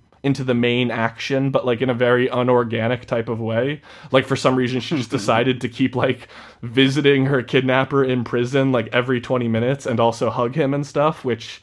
Like if that didn't give away that that woman does not have a medical license, I don't know what would. Like um right. but so I don't know, like the entire time I just felt like I was watching uh, oh, the whole cast got together back for like, let's see where these characters are. Like, it didn't feel like it was finishing the story. It felt like it was the characters were getting back together again, and they happened to finish the story while they were doing it. And I think to me, that's a big crux of what I didn't like about it. Um, was it didn't feel like it set out to finish the story. I also can't imagine that th- anyone would have enjoyed this movie if they haven't seen the first two. Like I don't I don't think this movie actually had a story or a plot like of its that's, own. That's like yeah. like and I think I think I'm biased, but like again, like to me it felt like I was seeing just a bunch of like end caps on these two characters relationships, these two characters relationships, these two characters relationships, and I wasn't seeing a film that weaved these characters together. And i think again that ties into the the everyone dying in the parking lot 10 feet from each other. Like right? Like we're seeing the story of sarah paulson and the secret society. We're seeing the fight of david dunn and and like at, like almost at no point do three parties ever interact like even during the Samuel L. Jackson sort of interrupts the fight when the kid reveals that Samuel L. Jackson is the big bad guy that caused the accident. Um, like even that, it kept switching between pair offs. Like Kevin yeah. turned around and faced Samuel L. Jackson, and then they had an argument. And at one point, literally, fucking Bruce Willis like puts his hand on his shoulder and is like, "Hey, man." we were like in the middle of a fight and the horde goes oh yeah good point sucker punches samuel l jackson in the chest and then turns around and goes back to his main fight. Like there's no it doesn't weave anything together. It's like four braids that are hanging next to each other. Um, yeah. and that's the vibe I get from those sitcoms where like a lot of times they won't even necessarily have those characters interact. They will just show Oh, and also these two actors, and usually the reason is because they can't get all the actors free at the same time or something. But instead, it was just apparently M Night was like, not positive that if three people were on screen at once that the universe wouldn't just fucking implode or something. So he doesn't know how to fit him in a frame. Unfortunately, yes, yes. It's uh, um. there's like all all all of them were big enough stars that their contracts speculated like they're like I will be on camera with McAvoy at the same time, but I will not be on camera with McAvoy and Jackson at the same time, unless they're all in handcuffs. Like the I think like honestly the one scene where they're being interrogated may literally be the and even then it's very much they take turns talking to Sarah Paulson. Well, There's not only that, them Samuel Jackson, his character like isn't even there. You know? oh yeah, he was he was he was comatose by that yeah, point. Yeah. yeah. So all right, so I guess that is a little unfair that yeah, for half the movie Samuel L. Jackson couldn't have interacted with anyone else. But even that, it just it always felt like it was here's these two, here's these two, and they just like it all. Uh, you know what? Uh, I do think Avengers: Infinity War would have actually been a good example for that reason. Of here's Thanos dealing with these guys. Now Thanos deals with these guys. Now Thanos deal right. Like there was besides the final fight in Infinity War, like there was very little of like the Avengers doing anything unless it was two people meeting for the first time and having like a shitty one liner off against each other. Um, Right, right. So fuck it. I am putting Infinity War as my puzzle piece since you Yeah. didn't. Done. Talked myself into list. it over the course of talking about shitty Christmas specials. Chad, how how many dozen more puzzle pieces do you have for us? Well, I, I, I was just I was gonna just throw out because just how you were talking about how the movie's kind of like patched together and how it's not its own story. Um, Yeah. really, in, in a way that's kind of and, and this is perfect because it's Sarah Paulson. It kind of feels like American Horror Story. How uh, American Horror I was, Story think, I was thinking that too. ties together. I You know, everyone's uh, thinking everything to everything and so yeah i mean really um it, it has a total american horror story vibe uh you know specifically since she's there and she's like the you know the the the that. main She- she driving force in this one that brings them together um so um Plus, all the big reveals are super on the nose, Right. just like uh, just, just like Right. Horror right Um, well, uh, as far as it, uh, that was just one that came to mind, but uh, I actually had Man on Fire as a puzzle piece. Um, Okay. a, a couple of reasons, I guess. m- Maybe uh, you know, uh, you've in that one you've got Denzel, you know, basically playing a superhero. I mean, he's a total badass. I think he's even like a bigger badass than he is in uh, Equalizer. Um, Mhm. and uh, it also you know ends on such a downer of a note where it's like it's it, even you don't want i don't know in, in, in- in many ways it's like he he he he did the right thing but he did horrible things and he's kind of not really a good guy but at the same time it's such a downer that you know uh, the ending of that film and it's it's it's kind of to me that that movie uh, I it's an it's it's got big big flaws uh, Man on Fire but I still there's something about it that pulls me back to that movie and I I like that movie even though there are things I hate about that movie. Um but uh this one very much again uh, I think the way that this one tried to be uh, like a realistic kind of uh, superhero movie. I've always kind of seen Man on Fire as like a a sort of uh, superhero movie, um, and then also the fact that they they both had that downer ending. Um, so um, the other one I was thinking of uh, was actually the butterfly effect, and the reason Yes. there is because you know that one is um, it's one where like it creates this world where it's like totally shouldn't be believable at all. And it's a sci-fi movie but it's not at all done like a science fiction movie but it is 100% um and you totally just buy into it. Now that's the thing is that i what i liked about these three characters is that we actually do or at least i did buy into the characters and buy in what they're able to do and don't even Yeah. really think of it as as superhero movie even though it's telling you every five minutes that it's you know has to do with comic books. Um and and so i think if it had dropped all of that comic book talk and been more sh- just straightforward in in in in giving us the story um it could have been you know more like butterfly effect which is a movie that i really really love and again it's So it doesn't good. have to tell you oh my god this is a science fiction movie and it's about time travel and i mean it's just it doesn't have to hit you over the head with those those Yeah. really silly things so um i don't know uh, both of those uh just came came to mind to me I, I think they're both uh, superior to this movie but at the same Yeah. time i definitely see some uh, similarities there I think you just kind of you you made me realize something else about that was sort of bothering me was Unbreakable. regardless of if it was a comic book movie or a, ser- a, a superhero movie, it was a movie about comic books, which a lot of you know comic book movies, quote unquote, uh, are not actually about the medium of comic books, right? They're about stories that are told in comic books.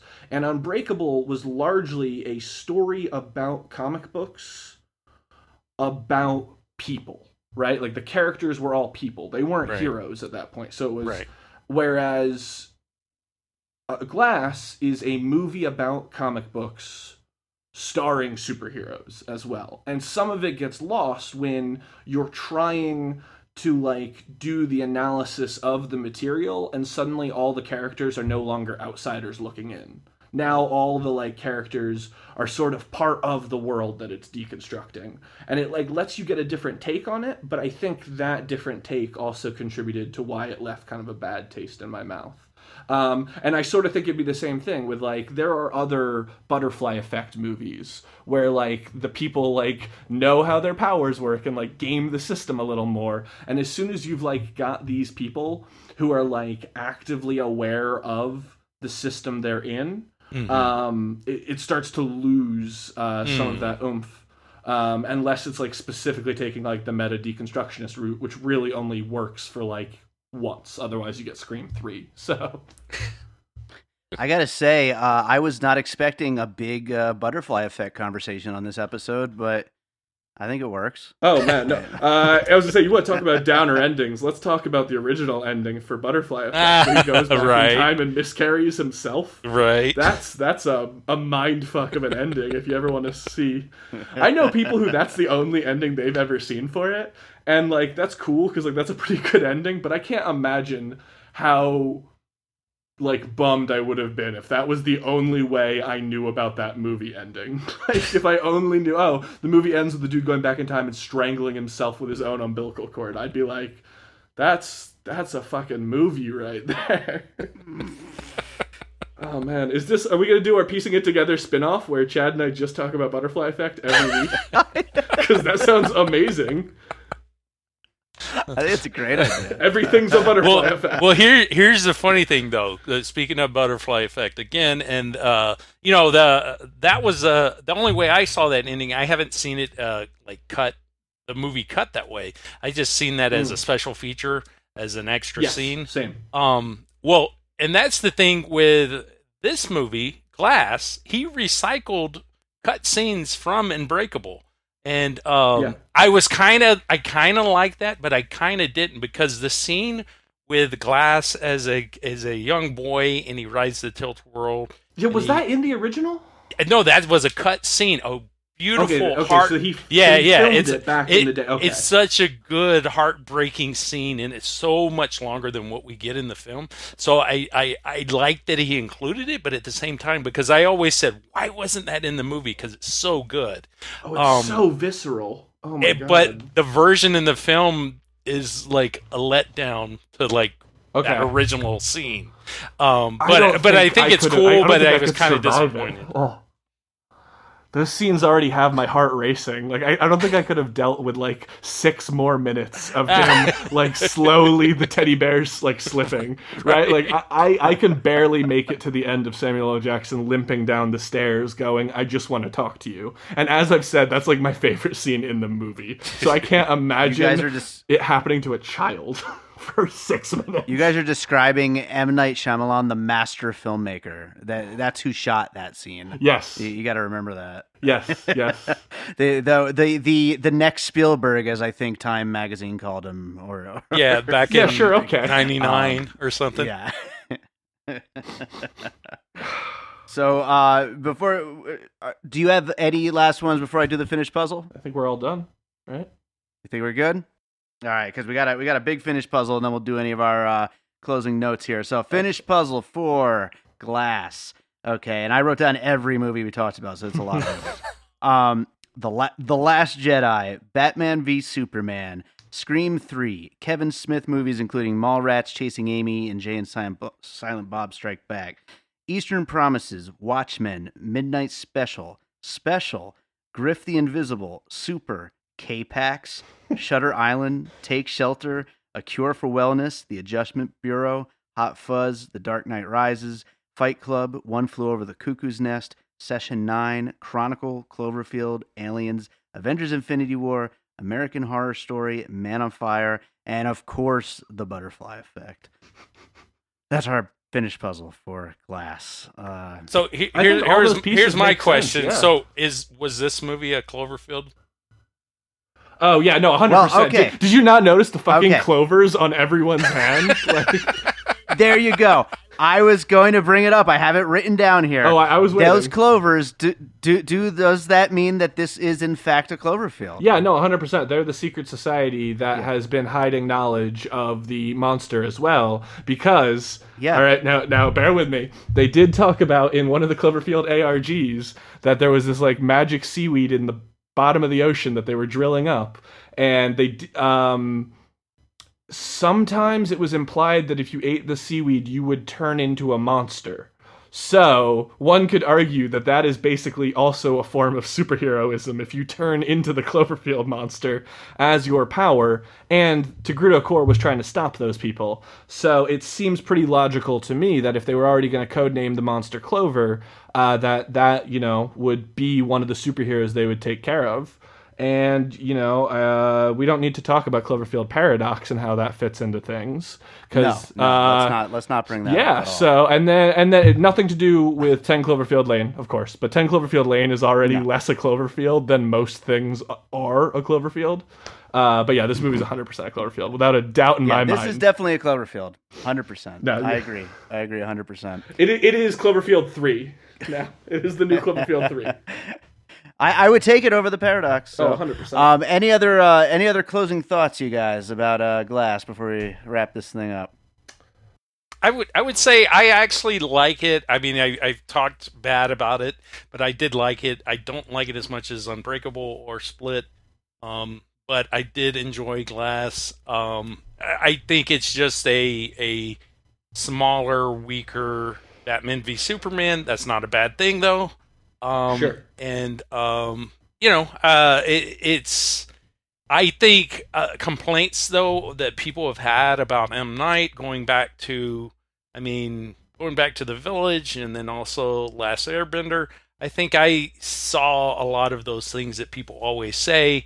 They say he does weird things as a director. I did, did f- find some odd directing choices in this movie, and um, I did find the the dialogue very clunky. That's one of the other complaints. So I think this is the first time that I've like outside of Lady in the Water that I've kind of noticed some of the complaints people always say, and they got to me. So, um, but I still enjoyed it.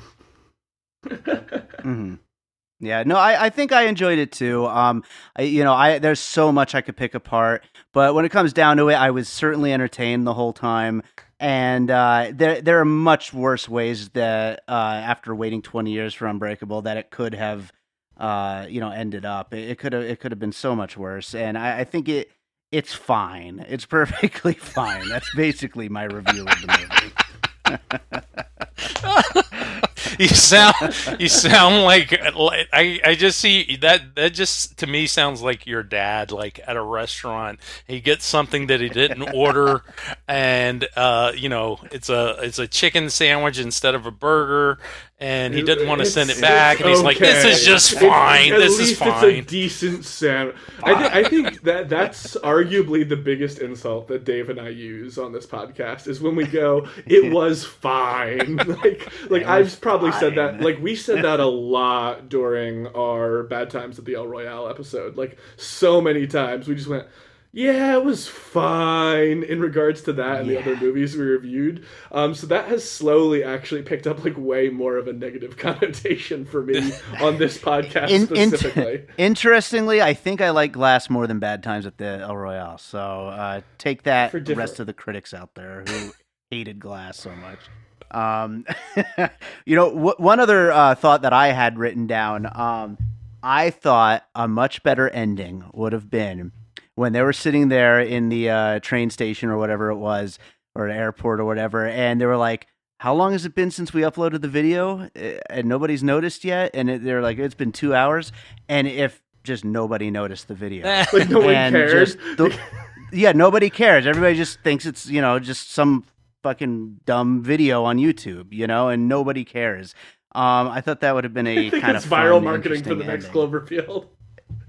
Yeah, yeah, which is what it is, as we now know. well here, Uh, here here's the thing is that everybody would just think it was fake anyway it's not like Yeah, anybody yeah. would actually Exactly. think it was real so I mean Yeah, I, I don't I don't think M Night Shyamalan uh, in, in, a million years would do that. But at the same time, I thought that like I was ready to laugh. I was ready to crack up as the screen went cut to black and said directed by M Night Shyamalan. Like, but then of course everybody started seeing the video. You know what? Like, oh though? my god! You Th- know? this was very much a movie driven by apathy um, like in all regards. Like like Unbreakable, you know, and that was a core difference. Is Unbreakable is still very much about rising to the challenge, and um, and Glass is kind of a movie about ambivalence towards the challenge like the whole movie is driven very much just by like things are happening. So i wouldn't have actually been that surprised if just no one cared. And that was like sort of the moral of the story is that like humans are because because sarah paulson's whole thing is uh, uh, humans are better than superheroes. We don't need superheroes because once you see that people can be super you may become super yourself because you start questioning the status quo. Um, so it could have been like very deep in its own way of like, and nothing changed. Like, so I wouldn't have been that surprised if they went with an ending like that. I'd have liked it. I was waiting for the the post credit scene to show something else crazy. I think that was there one? I, I actually not, had to pee and I ran right out. There was no. Okay. I actually straight up wasn't gonna see Split until someone spoiled the reveal for me, and I was like, I have to go see Split in theaters now. And like oh. a half hour later, I bought a ticket and was in the theater, and I was so glad I. I lost my mind in the theater. I, I, stood up and applauded, and I didn't oh, even. I was like the only person much, who knew. Any, anybody who spoils the ending of an M Night movie is I mean, they should be shot. Oh, I mean, really. I look. I, I mean, looked it up specifically. Oh yeah, punishable I, by death. I, sure. I spoil everything for myself. I don't. I don't get a ton of like enjoyment out of reveals anyway. So I very specifically had been like, I wonder how Split ends, and like actively looked into it. It wasn't like accidental that I found that out. Oh, um, okay. Which is good because so otherwise I never would have found scenario. out and I wouldn't have seen it. who who purposely looks for like Oh, I'm I'm never gonna see Saw. Oh wait, it, that's what happens. I'm going to see it. No, now. no, no honestly, you're joking. I'm going to see it now. You're, no, you're joking. But like, so a running joke is that I always Wikipedia things because I care much more about big picture story a lot of times. So like reading a synopsis of something will a lot of times get me a lot of what I wanted out of it anyway. So then when I see something like that, then I want to go, "Oh, I want to see how this plays out in execution." Even if I know it's a bad movie with like a cool twist or a cool bit. So I have 100% done that with movies before. I'm trying to think if I've done that with Saw movies specifically because I may have. Um, not the ideal the viewing experience for most people. well, uh, you know what? Let, us let's, let's wrap it up. I think yeah. we're uh, we're well okay. over the hour and a half mark. Uh, I want to still ask you guys if you have any uh, you know plugs or recommendations as we're starting to do now on the show. So I'll start with you, Chad. Any plug or recommendation? Um, I would say as far as a plug, uh, I'm a big fan of uh, uh, Anya Taylor Joy. I was disappointed she wasn't in this movie more. Um, I would say um, Morgan. Um, if people haven't seen that movie, they should check it out. Uh, she plays uh, like a hybrid, like cyborg, like created person, basically, and she's oh, like, she, uh, she, that's her. Okay. Yeah, yeah, yeah, yeah, yeah. So um, it's a. I really, really liked it. Uh, I'm a huge fan of her. I I was disappointed she wasn't in this movie more. Uh, that's my only thing is that uh, if they do do a, a sequel, which uh, M Night, of course, is saying he's not going to, he doesn't want to do another well, film here. But uh, I think her is a badass. Uh, that's what I want to see. Um, and as far as plugs, I was going to say uh, everybody listening to this podcast, they need to go to Facebook and like the official M Night Day uh, uh, Facebook page. Um, May the sixth sense be with you, which is May sixth is uh, oh, M yeah. Night Day, so uh, they have to go uh, like that page. Um, it's a great page. Uh, I don't know the point of it, but I'm the founder of it, so um, yeah. Everybody, go do that. It's amazing. All right, Ryan, plugs or, uh, or, uh, or so not not to be outdone, I will plug my own M Night Shyamalan Facebook page. This is true. this, is, like, true. Seriously, what am I doing? Hold on. okay, so when I saw Avatar The Last Airbender in theaters, again, I knew nothing about the movie, but I very distinctly remembered at the end of the movie, uh, you know, Avatar is like going off fucking shop against the main like fire bad guys or whatever, and one of like the head fire bad guys runs away, and there's just a scene where he's escaping on a bridge, and out of nowhere, four water dudes show up and summon like four goddamn like water dragons that just destroy this guy, like demolish him, and it's significantly more powerful than any of the magic anyone has done throughout the entire film. Otherwise and it's just four unnamed dudes. So I created the Facebook page dedicated to liking those four guys from the end of Avatar. And I think I deleted the page literally two weeks ago. And I'm so regretting it now. But I will look, and I, I believe it's literally called Those Four Cool Hooded Guys from the End of Avatar and there's just a picture of because they like again it's like supposed to be the most like powerful fire guy in the world and these unnamed dudes just drown him in midair with water dragons and it's so much cooler than anything else that happened in the entire movie. And i created oh that page the day after the movie came out because uh, I saw it at the midnight screening, and then it just turned into like a shit posting Facebook group for me and like my like ninth grade friends for a little bit. So I'm gonna uh, I'll share that to the thing that I will actually plug, which is again, you should definitely join the Piecing It Together podcast uh, movie discussion group. We have a lot of great discussions uh, about the movies, and we get to talk about things that we don't get to talk about in the podcast. Uh, so. Uh, I, I will be sharing a link to the incredibly important M Night Shyamalan page there, and I, I assume Chad will as well. So oh, you should uh, you should go join that movie discussion group. Um, if nothing else, so you can get the links to the two actual important pages that you should get to on Facebook. yeah, absolutely. Oh, oh, oh, oh! real, real well, quick though. Funny thing that I read about um, uh, James McAvoy, which he he's great in this as he was in Split. Yeah. Uh, oh, and he does like you know twenty characters in this one, which is just insane. It's completely hilarious watching the end credits. And they credited them name. all individually yeah, in the right. credits, which I thought was great. yeah.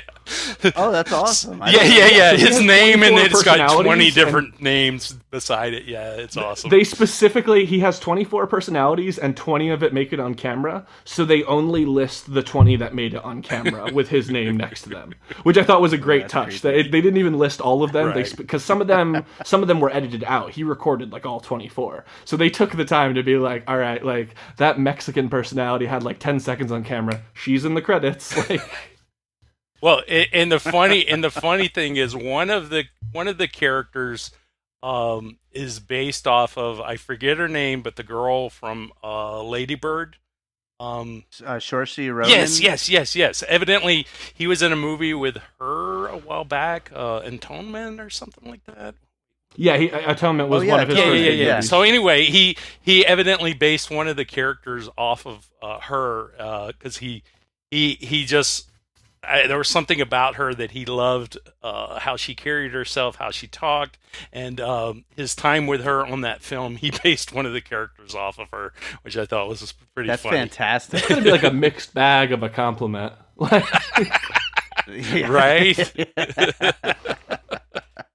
That's fantastic.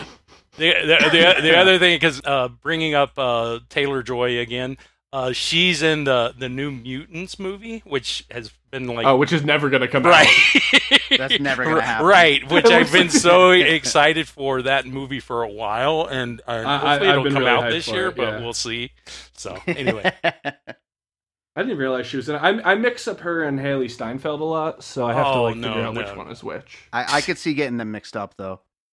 Well, uh, guys, Thank you. I think this. Uh, I think this is great. Um, this is actually the first episode we've recorded for 2019. The, all the other ones were recorded in 2018 yeah. so far. So uh, this is great start to the new year, and looking forward to doing it again soon. Maybe another one of these three way episodes. This is this was awesome. Well, yeah, yeah, Gla- yeah, Glass is definitely the best movie of 2019 so far.